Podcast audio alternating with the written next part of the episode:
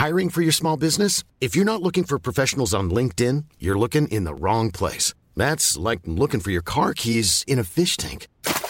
LinkedIn helps you hire professionals you can't find anywhere else, even those who aren't actively searching for a new job but might be open to the perfect role. In a given month, over 70% of LinkedIn users don't even visit other leading job sites. So start looking in the right place. With LinkedIn, you can hire professionals like a professional. Post your free job on linkedin.com slash people today. Burrow is a furniture company known for timeless design and thoughtful construction and free shipping. And that extends to their outdoor collection.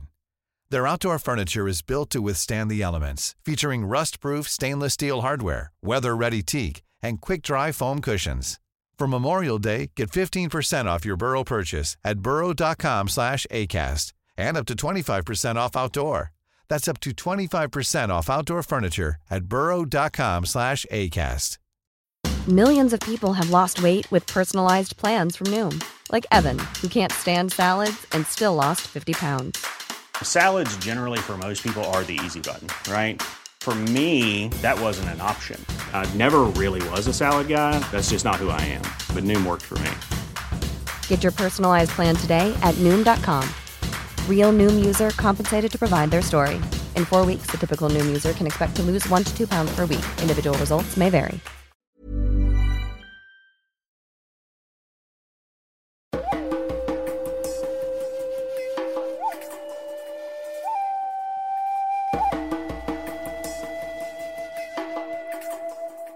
سلام.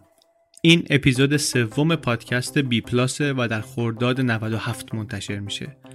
بی‌پلاس پادکستیه که در هر اپیزودش من علی بندری یک کتاب غیر داستانی رو به صورت خلاصه برای شما تعریف می‌کنم. یعنی میام مغز کتاب رو حرف اصلی کتاب رو اینجا خلاصش رو میگم که اونایی که کتاب می‌خونن یک دید معقولی داشته باشن از اینکه این کتاب چی بهشون خواهد داد. و اونایی هم که کتاب نمی‌خونند بتونن اینجوری حداقل برداشت ما رو از اصل اون چیزی که نویسنده واسش کتاب نوشته بگیرن. پادکست بی پلاس دو هفته یک بار چهارشنبه ها منتشر میشه. فصل اولش 16 اپیزود داره.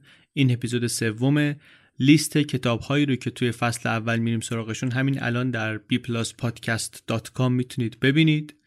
در اپلیکیشن های پادکست و در ناملیک و در ساوند کلاود می‌تونید که بی پلاس رو گوش کنید. اگر توی app های پادکست پیداش نکردین لینک ها توی توضیحات شو هست اونا رو ببینین. اگه اونجا هم نتونستید راحت برید مشترک بشید برید در bplus.com اونجا صفحه از کجا بشنویم رو پیدا کنین. اونجا لینک گذاشتیم راحت هر کدومشون می‌تونید با موبایل روش کلیک کنید و مشترک بشید. اگر این هم نه گوگل کنید پادکست بی پلاس رو از کجا بشنویم. این میبرتتون اون صفحه ای که ما توضیح دادیم که پادکست رو کجا گوش بدین و دیگه کار راحته. توی سایت لینک ثبت نام در بلینکیست رو هم گذاشتیم. این رو هم توضیح دادیم که اگر دوست دارید در فراهم کردن امکان تولید این پادکست سهمی داشته باشید می‌تونید با 48 هزار تومن یا 16 دلار پشتیبان کل فصل اول بی پلاس بشین. همه اینا توی سایت هست bpluspodcast.com کلا دیگه ما می‌خوایم کم کم این توضیحات اول پادکست رو کم کنیم حاشیه رو کلا کم کنیم مستقیم بریم سر اصل مطلب چون که همه مطالب در سایت هست. بریم سراغ این اپیزود.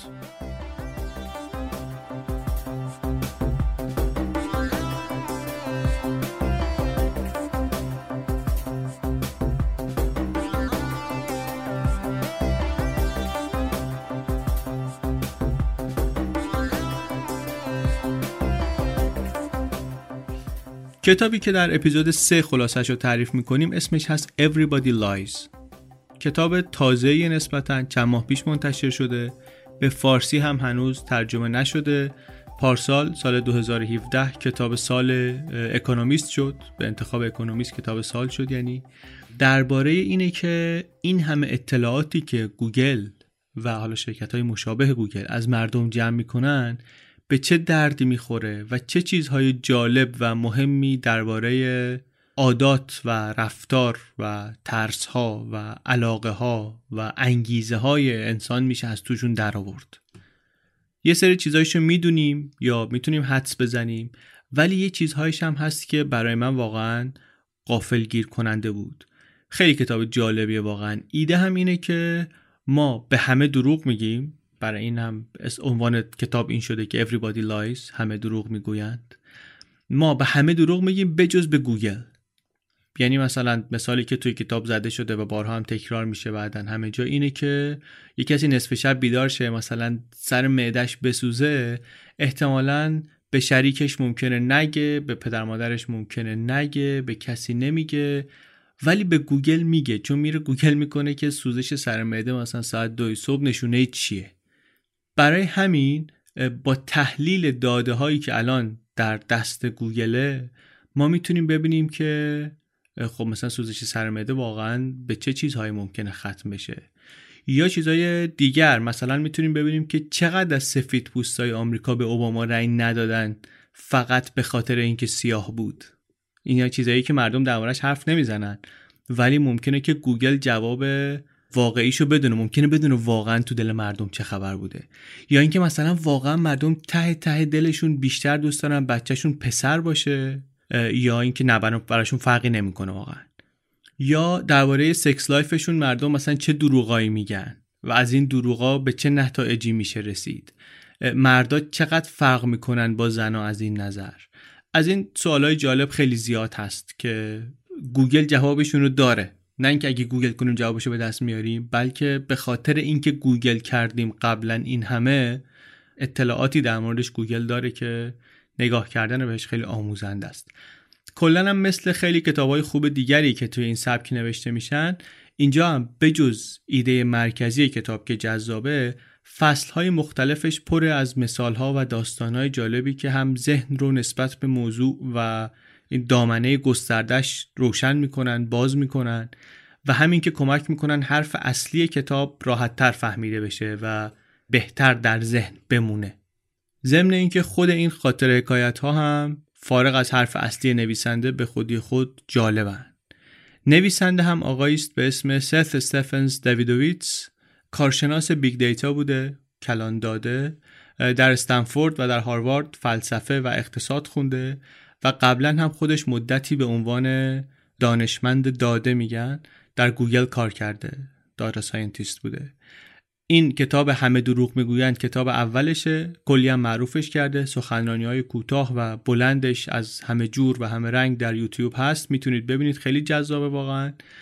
در نیویورک تایمز می نویسه الان و کلا هم آدم جالبیه برای دنبال کردن.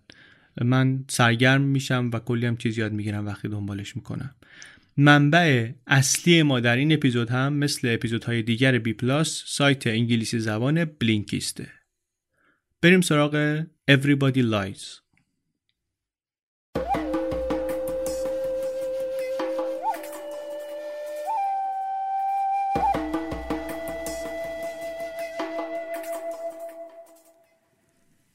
اصطلاح big data رو احتمالا شنیدیم.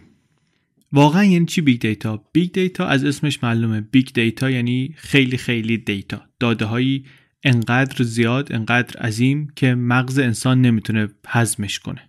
یعنی چنان حجم بزرگی از اطلاعات که برای اینکه شما بتونید توش الگوهایی رو ببینید نیاز دارید به کامپیوتر نیاز دارید به پردازنده قوی کامپیوتر. حالا نکته جالب اینجاست که هرچند اندازه خیلی بزرگه و کار کردن باش احتیاج به کامپیوتر داره ولی یه وجه حسی هم داره یه وجه خود غریزی هم داره. در واقع اگه درست بهش فکر کنیم نویسنده میگه همه ما یه جور data scientist یم. همه ما یه جور دانشمند داده ایم اصطلاحا. کم یا زیاد کار می‌کنیم با این چیزا. چجوری؟ قصه مادر بزرگش رو تعریف می‌کنه. میگه روز عید شکرگزاری مادر بزرگم به من گفتش که پسرم تو خواستی شریک زندگی انتخاب کنی؟ بیا من بهت ویژگی های یک شریک خوب رو بگم تا جایی که عقل من می‌رسه.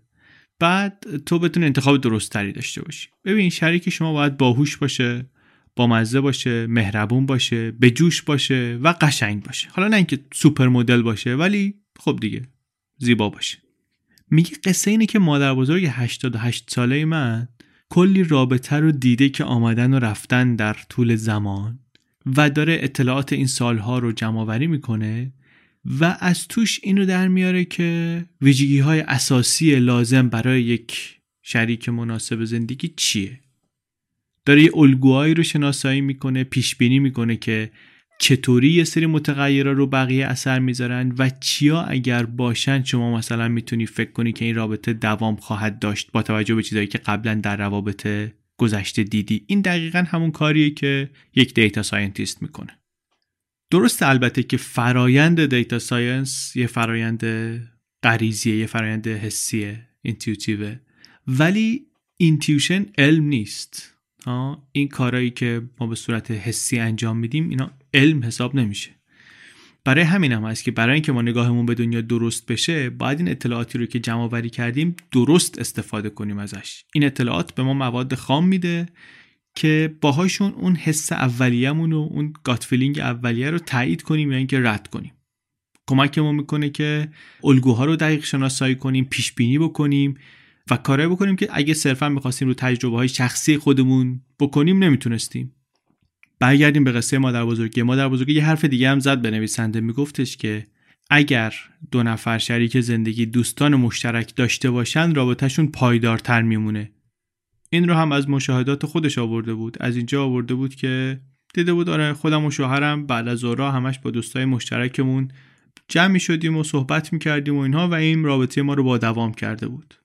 ولی در واقعیت قصه اینه که حجم نمونه خانم خیلی کوچیک بوده و اطلاعاتی که ما داریم اتفاقا نشون میده که اشتباه می‌کنه. یه مطالعه کردن سال 2014 روی اطلاعاتی که از فیسبوک درآورده بودن دیدن زوجهایی که دوستان مشترک بیشتری دارن بیشتر status شون رو از این relationship به single تغییر میدن. یه نشانه ای که احتمالا آدمایی که دوستان مشترک بیشتری داشتن زوجهایی که دوستان مشترک بیشتری داشتن بیشتر از هم جدا شدن. تقریبا دیگه ها. این یعنی اینکه درسته که ما یک حدسی ممکنه داشته باشیم یه احساساتی داشته باشیم نسبت به یه قصه ای ولی اینا فقط تا یه جایی ما رو می‌برن جلو. از اونجا به بعد داده ها و اطلاعات هستن که باید بیان به کمک ما و اینا این که پرسپکتیو حتی با بصیرت ترین آدم ها رو هم باید بیان تصحیح کنن.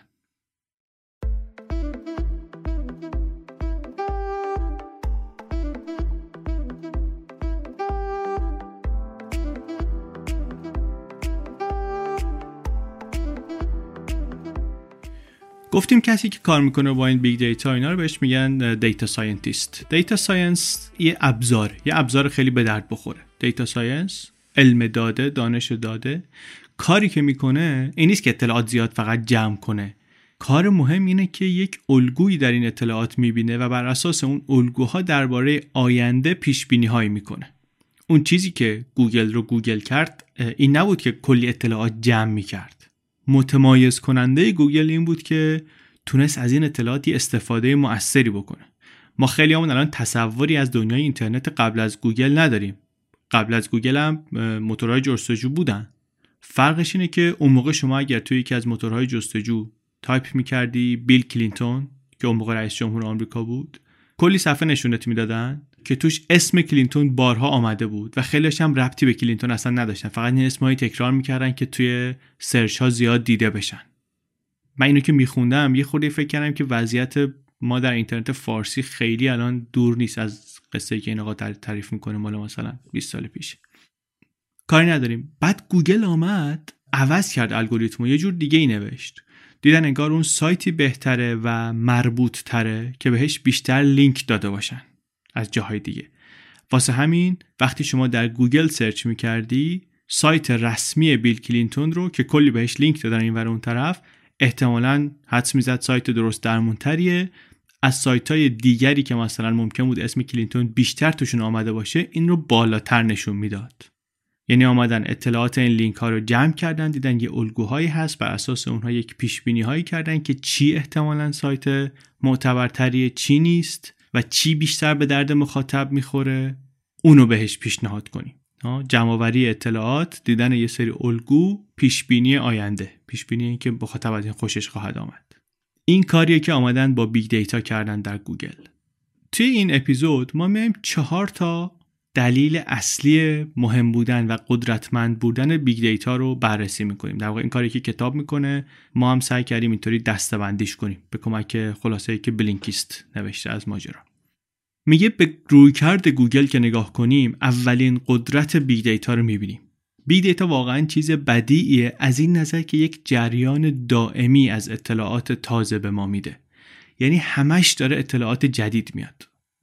مثلا قبل از اینکه big data سر و کله‌ش پیدا بشه شما برای اینکه آمار بیکاری رو جمع کنی حساب کنی باید صبر می‌کردی که اداره آمار امور کارگران مثلا تلفنی اطلاعات رو جمع کنه از مردم حساب کتاباشو بکنه و بعد شما از اونا بگیری به طریقی. حالا یا در دسترس عموم باشه یا اینکه بری درخواست بدی چی چی چی. یا مثلا باید منتظر میموندی اداره دولتی بهداشت عمومی آمار بده که ببینی مثلا نرخ ابتلای مردم به فلان بیماری از این منطقه تا اون منطقه چقدر تغییر کرده چطوری داره زیاد میشه الگوش چطوری از این حرفا. ولی الان big data گوگل به شما کمک می‌کنه که هر دوی این اطلاعات رو خودت بتونی در بیاری. حداقل واسه آمریکا. این کاریه که یک مهندس گوگل خودش واقعا کرد. آمد search های مردم درباره چیزهایی که مربوط به آنفولانزا بودن رو نگاه کرد. مثلا علائم آنفولانزا یا چیزهای شبیه اینو. و با اونها تونست پیدا کنه که بیماری چطور داره پخش میشه. و میگه الان این دیتا رو شما نگاه کنید رو نقشه می‌تونی ببینی که این بیماری در طول زمان چطوری در جاهای مختلف پخش شده و گسترش پیدا کرده. این پس شد ویژگی اولش که دم به دم به ما اطلاعات تازه میده. جریان پایدار اطلاعات تازه داره.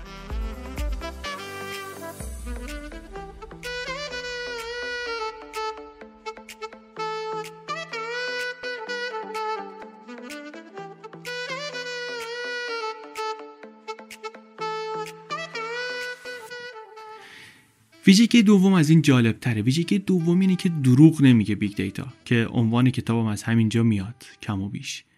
یه تحقیق جالبی داره. این فصل رو با این شروع می‌کنیم. میگه که از فارغ التحصیلی دانشگاه مریلند پرسیدن معدلتون چنده؟ دو درصدشون گفتن که معدل ما زیر دو نیم بوده از چهار. دو درصد. دانشگاه که خب آمار معدل همه رو داره میاد میگه که آقا این دانشجوهایی که شما ازشون نظر سنجی کردی پرسش کردی 11 درصد اینها معدلشون زیر دو نیمه. اختلاف خیلی زیاده. دو نیم درصد 11 درصد. این یه مثاله.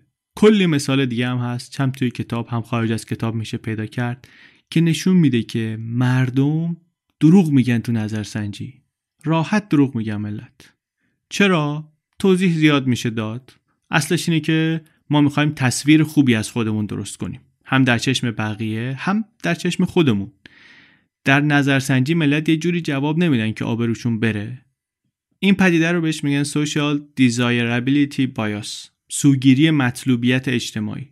یه جوری داریم نظر میدیم که مطلوب به نظر برسیم. به جز این تازه خیلی از آدمایی که مصاحبه میشن معمولا تو نظرسنجی می‌خوان مصاحبه کننده رو هم تحت تاثیر قرار بدن. حتی اگه ناشناس باشه مصاحبه. یعنی ندونن اسم این مشخص نشه همه چی مخفی باشه بازم می‌خوان تحت تاثیر قرار بدن. مثلا اگه کسی که داره مصاحبه رو انجام میده شکل بابای مصاحبه شونده باشه از نظر سنی یا مثلا چهره یا صدا یا هرچی احتمالا اگر بپرسه مثلا شما علف کشیدی یا نه احتمالش خیلی زیاده که مردم جواب درستی ندن. راستشو نگن. این گرایش آدم ها به دروغگویی که دلایل مختلفی می‌تونه داشته باشه باعث میشه نظرسنجی ها مخصوصا وقتی می‌خوام ببینن ما چی فکر می‌کنیم یا اعتقاداتمون چیه یا چه تمایلاتی داریم یعنی وقتایی که می‌خوان رفتار ما رو بفهمن غیر قابل اعتماد بشن به خطا برن. این خیلی گرفتاری بزرگیه دیگه. فکر کن شما تو این 80 سال گذشته هر وقت ما خواستیم بدونیم ملت چی می‌خوان یا چرا این کاری رو می‌کنن که دارن می‌کنن رفتیم ازشون پرسیدیم. هر وقت خواستیم ببینیم در آینده چی کار می‌خوام بکنن رفتیم نظرسنجی کردیم. این صنعت نظرسنجی اینجا بوده که این, این کمک رو به ما بکنه. در حالی که مردم مخصوصا وقتی موضوع کمی حساسه راستشو نمیگن. چیزی رو میگن که فکر می‌کنن درست‌تره چیزی رو میگن که فکر می‌کنن شما دوست داری بشنوی. Big Data برای این قدرتمنده که دروغ نمیگه. چون از روی رفتار فیلتر نشده آدم ها جمع شده. برا همین حقیقت رو نشون میده همیشه. چون احتمالش خیلی کمه که آدم موقع سرچ کردن بیاد اطلاعات تحریف شده بزنه تو گوگل.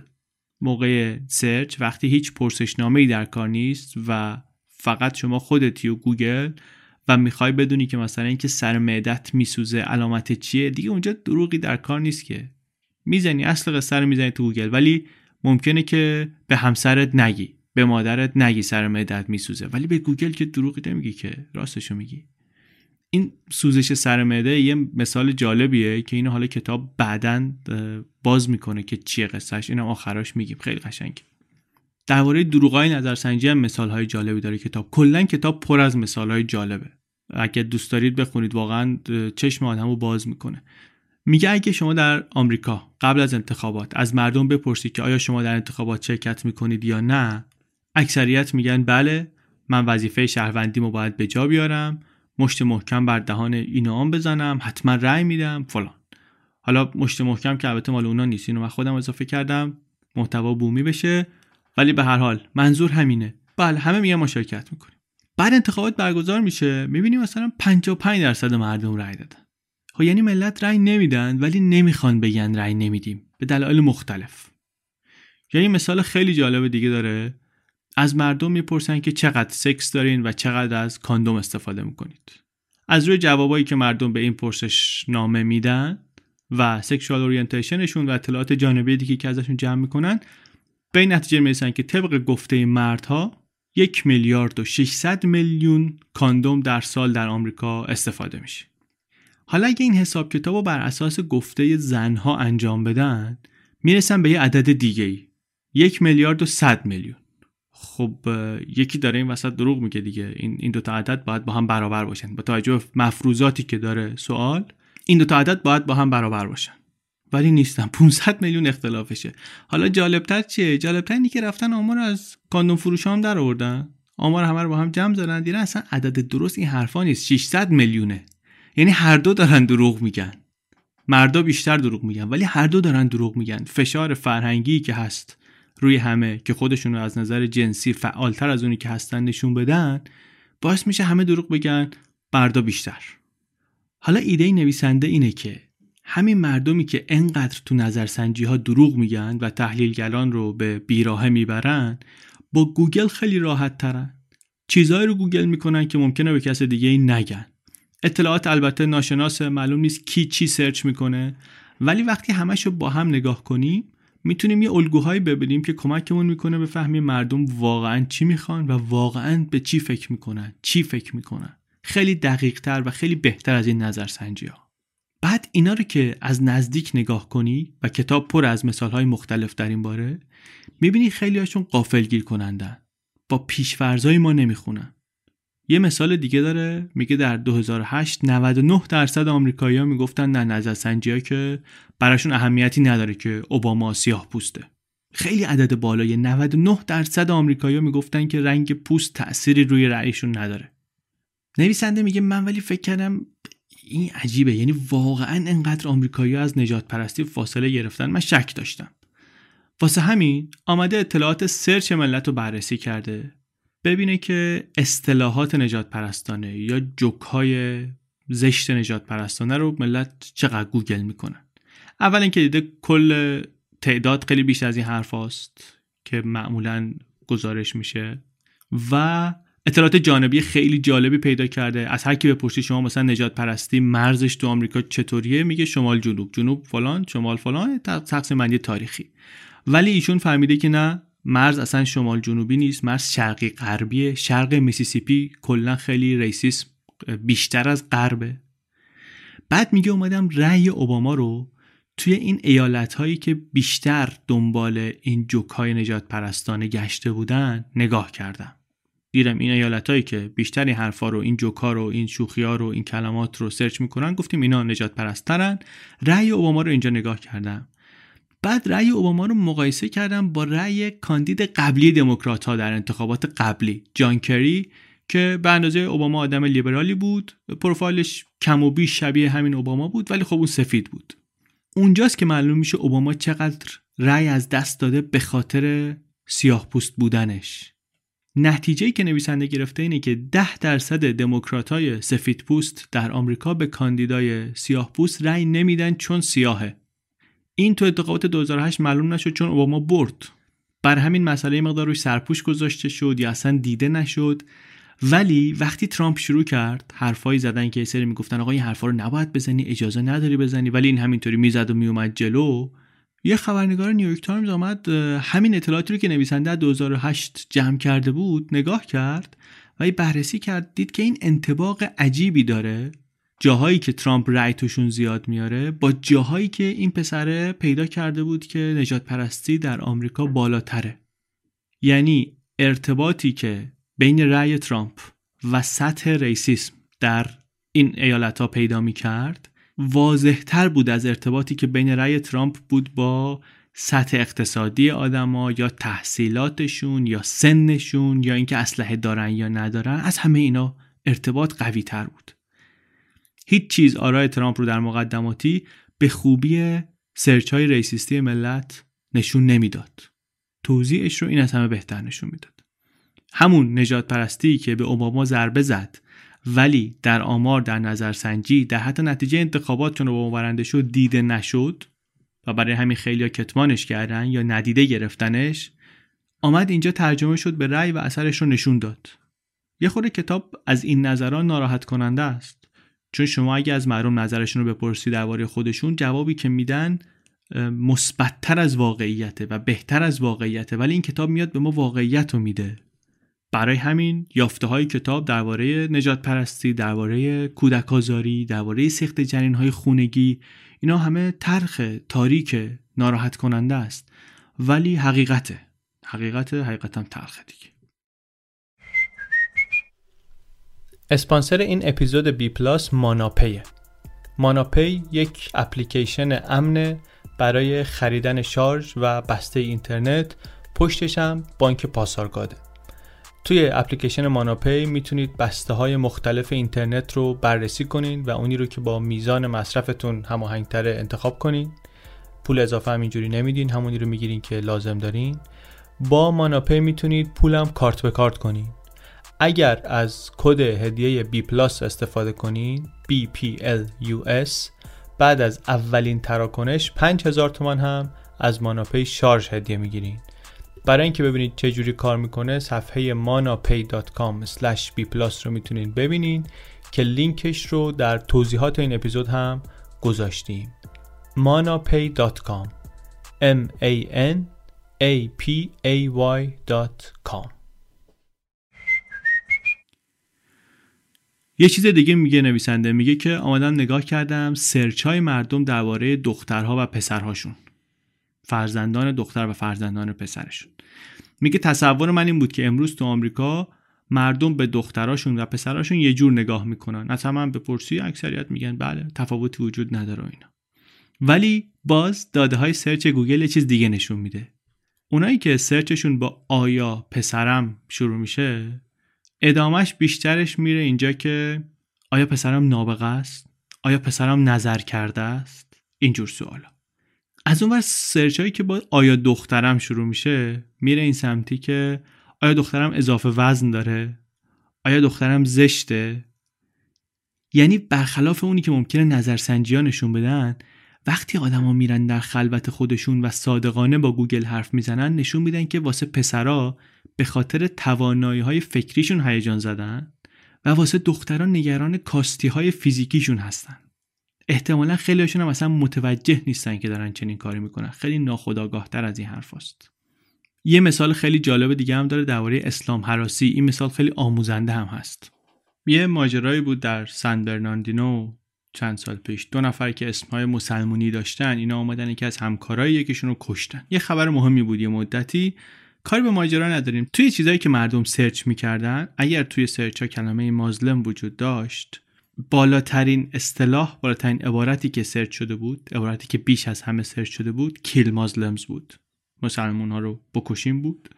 من از مسلمون ها متنفرم بود. بزنیم بکشیمشون بود. از این از این قبیل حرفا. چند روز بعدش اوباما آمد یه سخنرانی کرد. تم سخنرانی این بود که ما هم باید در مقابل تروریسم از خودمون محافظت کنیم و هم باید با این اسلام حراسی بجنگیم. ما نباید عرصه رو به این گروه کوچک ولی خطرناک ببازیم. خیلی تعریف کردن از این سخنانی به گوش ما یه سخنرانی خیلی معمولی ممکنه بیاد. از همین حرفایی که همیشه سیاست مدارا می‌زنن.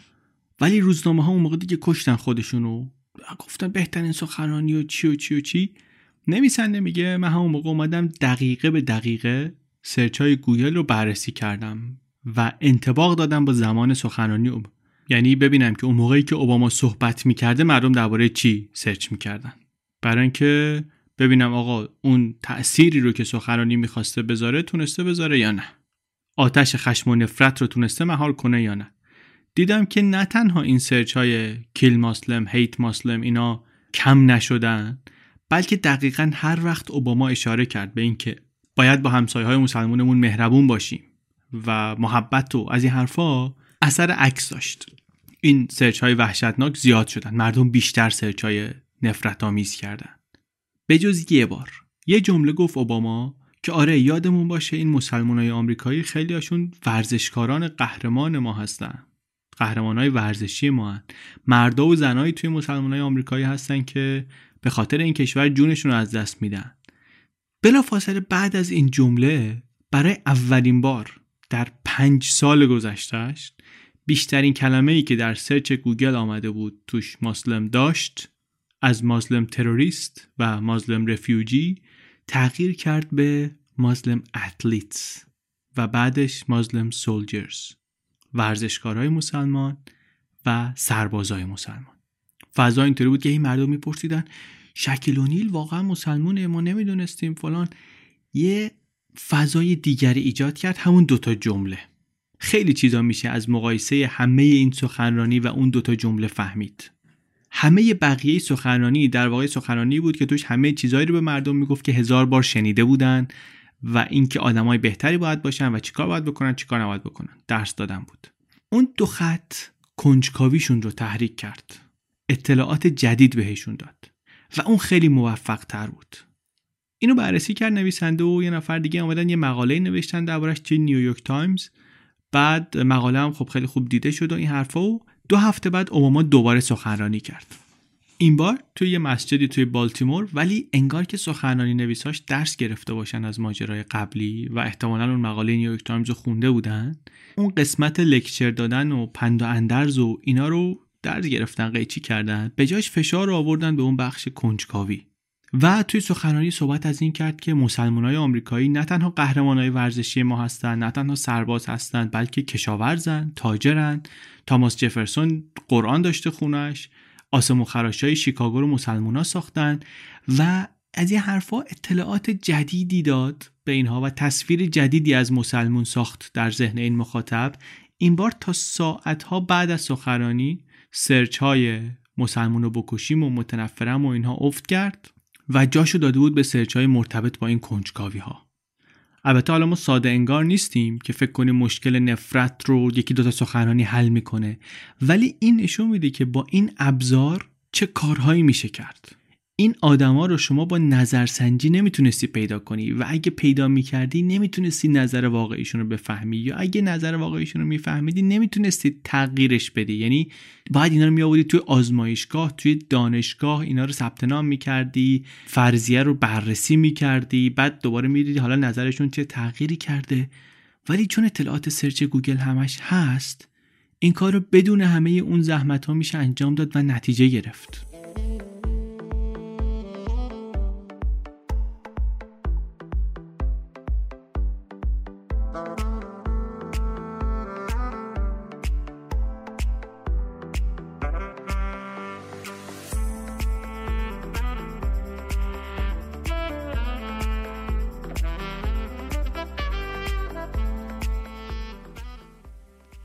big data که میگیم خیلی خیلی بزرگه.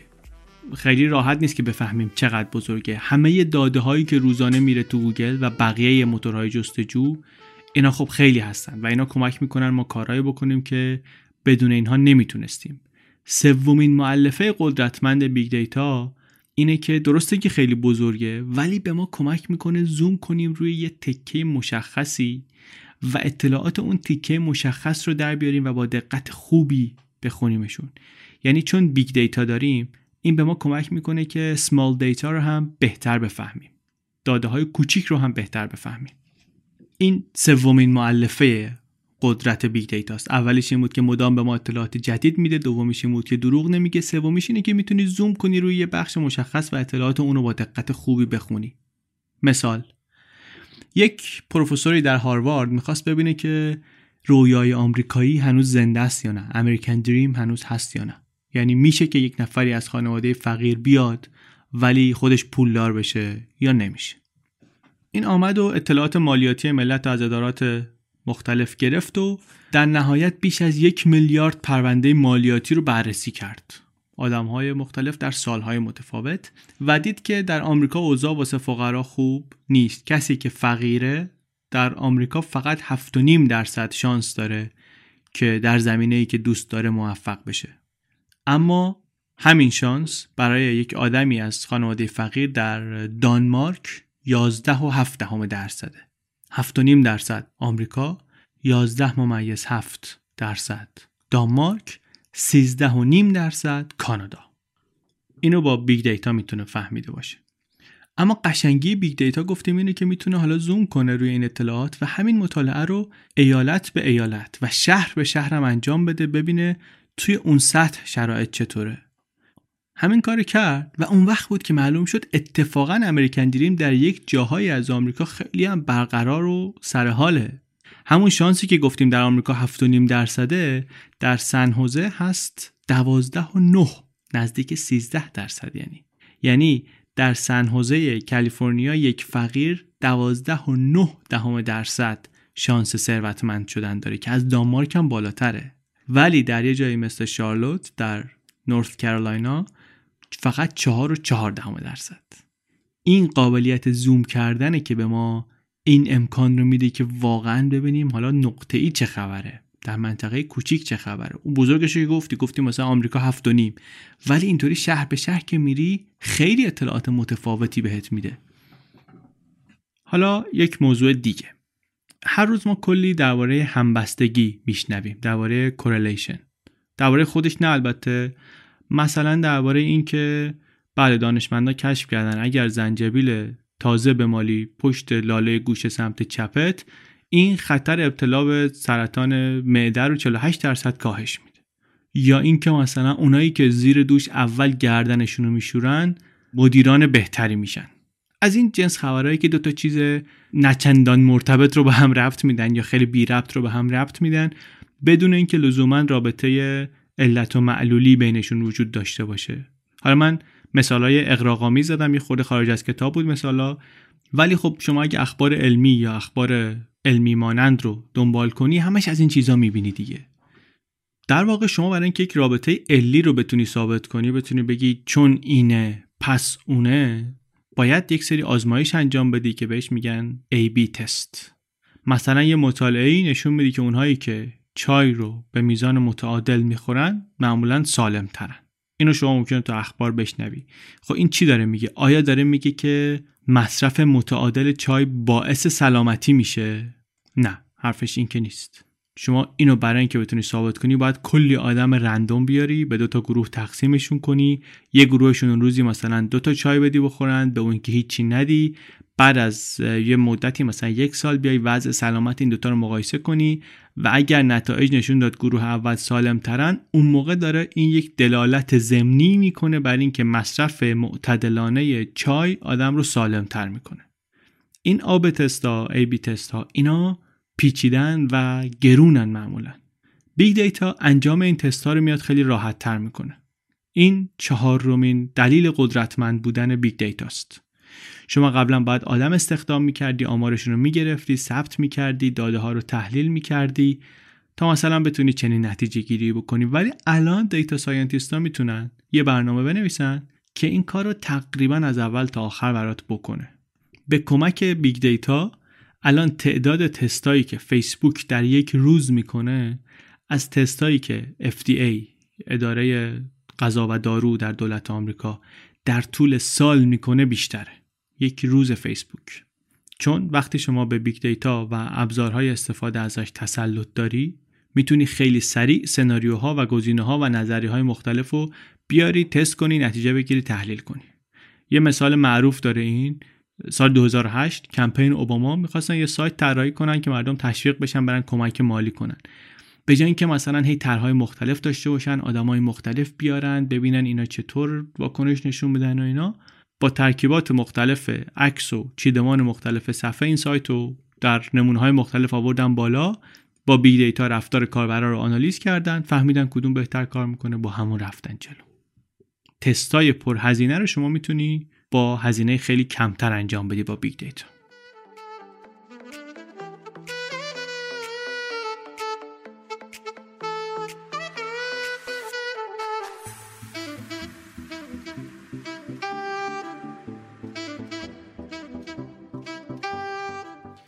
اینا که تا حالا گفتیم همه هنرهای big data بود یه خورده بریم عیب هاش رو هم ببینیم چیا هستن. بی اشکال البته نیست big data یه جایی که کار گیر می‌کنه وقتی که تعداد متغیرها زیاده و نمیشه راحت نتیجه گیری کرد. مثلا یه آقای آمده بود داده های DNA کلی از دانشجوهاشو جمع کرده بود. بعد اینا رو با IQ شون مقایسه کرده بود و اینا و رسیده بود به اینکه آقا این ژن مشخص IGF2R این نشون دهنده IQ آدماست. من ژن IQ رو کشف کردم. خب بر اساس big data آمده بود و پیدا کرده بود و اینا دیگه. یعنی دیده بود که مثلا وقتی که این ژن در DNA این خصوصیت رو داره یا این ژن وجود داره یا هرچی IQ مثلا بالاتر. بعد چند سال بعد اومد آزمایش رو تکرار کرد با یه سری دیگه دانشجو. این بار اصلا انگار نه انگار همچی رابطه دیده نمی‌شد. ایراد قضیه اینه که ژنوم انسان از هزاران ژن تشکیل شده و اگر یک correlation ی اتفاق بیفته کاملا ممکنه که شانسی بوده باشه چون متغیرهای زیادی این وسط هستند و big data اونقدرا با موقعیت هایی که توش متغیرها زیاد باشن راحت نیست. الگو ایجاد شده ولی ممکنه کاملا random ایجاد شده باشه. یه ایراد دیگه big data اینه که چیزهای غیر قابل اندازه‌گیری رو روش نمیشه تحلیل کرد. مثلا فیسبوک همه لایک ها و کلیک های شما رو هم جمع کنه نمی‌تونه درست بفهمه تجربه شما واقعا با یک محصول یا با یک سایت چی بوده چقدر خوب بوده چقدر راضی بودی. اینجا شما واقعا لازم داری مردم بپرسی که نظرشون درباره سایت چیه. شما لازم داری نظرسنجی کنی سمال دیتا جمع کنی. کاری که البته فیسبوک این کار رو هم می‌کنه. و یه کار دیگه که فیسبوک می‌کنه اینه که روانشناس استخدام می‌کنه جامعه شناس استخدام می‌کنه که اینها کمکش کنن که ببینه کاربرا چی فکر می‌کنن. و کمکش کنن چیزهای غیر قابل اندازه‌گیری رو اینطوری استخراج کنن. چون اینا رو با big data نمیشه در آورد اینا یعنی big data کامل نیست. البته مشکل از این عمیق‌تره. هم مشکل از این عمیق‌تره هم امکانات big data از اینهایی که گفتیم بیشتره. هر وقت یه چیزی شما در گوگل می نویسی یا یه چیزی آنلاین می خری داری در جمع شدن big data مشارکت می‌کنی. اما سوالی که خیلی ها باهاش درگیرن یعنی که اگر دولت ها دستشون به این اطلاعات برسه چی؟ چی کار می‌تونن بکنن باهاش؟ مثلا فرض کنید که گوگل کنه می‌خوام خودم رو بکشم همیشه در مورد این سوال که آیا دولت ها دستشون برسه ما به جنبه های منفی قضیه نگاه کردیم. حالا شما اینطوری فکر کن. یکی گوگل کنه می‌خوام خودم رو بکشم. آیا باید یه امکانی باشه که پلیس خبردار بشه؟ که آقا یه نفر می‌خواد بره خودشو بکشه برو نجاتش بده. این خوبه. پلیس البته نمی‌تونه فردی وارد بشه. مثلا هر کی گوگل کرد می‌خوام خودمو بکشم بره در خونش. ماهی 3.5 میلیون search مربوط به خودکشی انجام میشه در آمریکا. ولی تعداد خودکشی که ملت مرتکب میشن یه چیزی کمتر از 4000 تا. خیلی هزینه سنگینی میشه که پلیس بخواد دنبال دونه دونه آدما بره. بجز این بعد اخلاقی هم داره قضیه. اصلا دولت باید اجازه داشته باشه انقدر وارد حریم خصوصی ما بشه یا نه. حالا این سوالای مهم ولی در سطح فردی رو بذاریم کنار. ببینیم در سطح محلی چی کار میشه کرد. در سطح محلی این سوال و این ملاحظه های اخلاقی تا حالا جلوی دولت ها رو نگرفته. مخصوصا که آمدن دیدن بین داده های سرشا و اقدامات عملی بعدیش همبستگی میشه پیدا کرد. به ویژه در سطح ایالتی.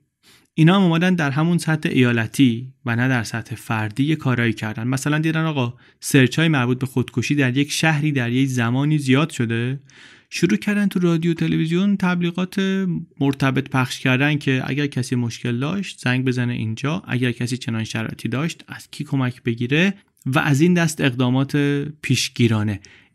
یعنی وقتی ما یه چیزی داریم مثل big data که انقدر قابل اعتماده دروغ نمیگه و همه این مزایای دیگه که گفتیم داره میشه ازش برای حکمرانی بهتر برای اداره بهتر جامعه هم استفاده های خیلی خلاقانه ای کرد.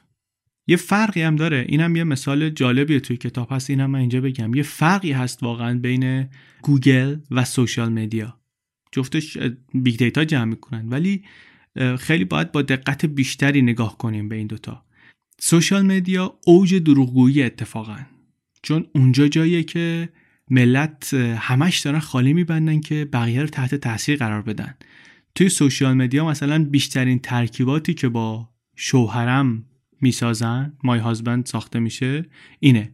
شوهرم از همه بهتره شوهرم بهترین دوست منه شوهرم فوق العاده است شوهرم بهترینه شوهرم خیلی قشنگه. My husband is the best My best friend Amazing The greatest So cute. ولی تو گوگل اگه نگاه کنی که بعد از My husband بیشتر چی میاد؟ Jerk Amazing این یه دونش مشترکه. Annoying Mean. تو گوگل مردم بیشتر search می‌کنن که شوهرم آشغال فوقلاده است و اعصاب خورد کنه بی تربیت توهین می‌کنه از اینجور چیزا. یه, آدمن دیگه ها؟ در این یه جامعه صحبت می‌کنیم. کما بیش. ولی توی social media یه جور دیگه حرف می‌زنن. دروغ میگن. ولی وقتی جلو گوگل نشستن اصل مطلب رو میگن.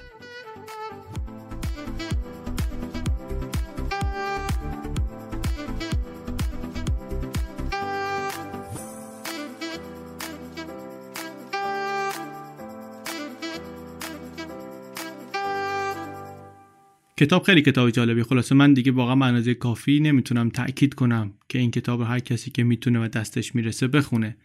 آخر این اپیزود رو با یک مثال دیگه میبندیم. یه مثال جالب دیگه نویسنده داره درباره اینکه چطور اطلاعات search به ما دروغ نمیگه. big data search دروغ نمیگه و چه استفاده هایی می‌تونیم ازش بکنیم و میانبرهای علمی بزنیم. میگه محققین مایکروسافت آمدن یه مطالعه خیلی جالبی کردن روی data ی موتور جستجوی مایکروسافت Bing. میگه وقتی برای کسی تشخیص سرطان لوزالمعده میدن یه کاری که خیلی زود می‌کنه اینه که میاد search می‌کنه درباره سرطان لوزالمعده بعد اینا اومدن کسایی که این search رو انجام دادن رو نگاه کردن ببینن که این آدما دو ماه پیش چی search کردن؟ چه علائمی search کردن؟ شیش ماه پیش چی search کردن؟ مثلا اینکه یه نفر search کرده باشه سوء هاضمه ممکنه چیز خاصی نباشه.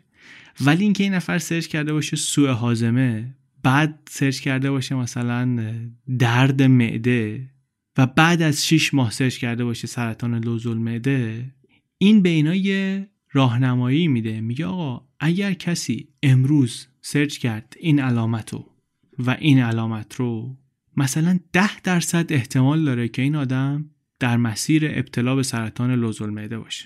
ده درصد بیشتر هم احتمالش خیلی کمه. ولی سرطان لوزول معده یک بیماریه که اگر زود تشخیص داده بشه شانس کنترلش و درمانش زیاده فرض کنیم.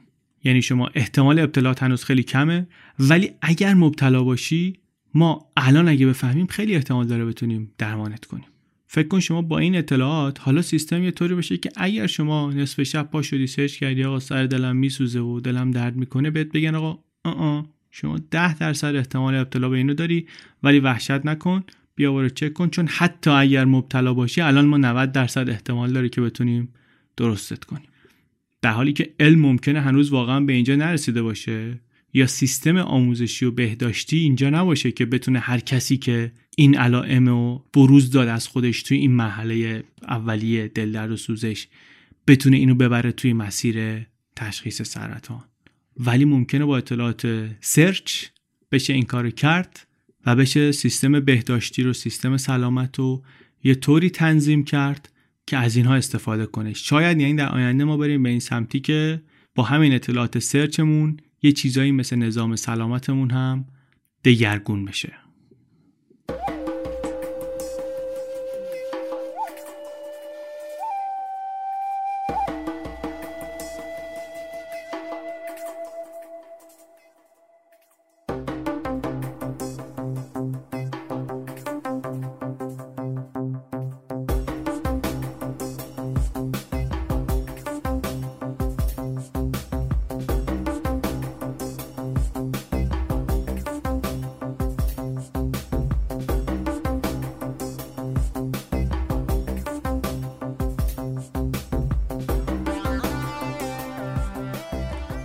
چیزی که شنیدین اپیزود سوم پادکست بی پلاس بود.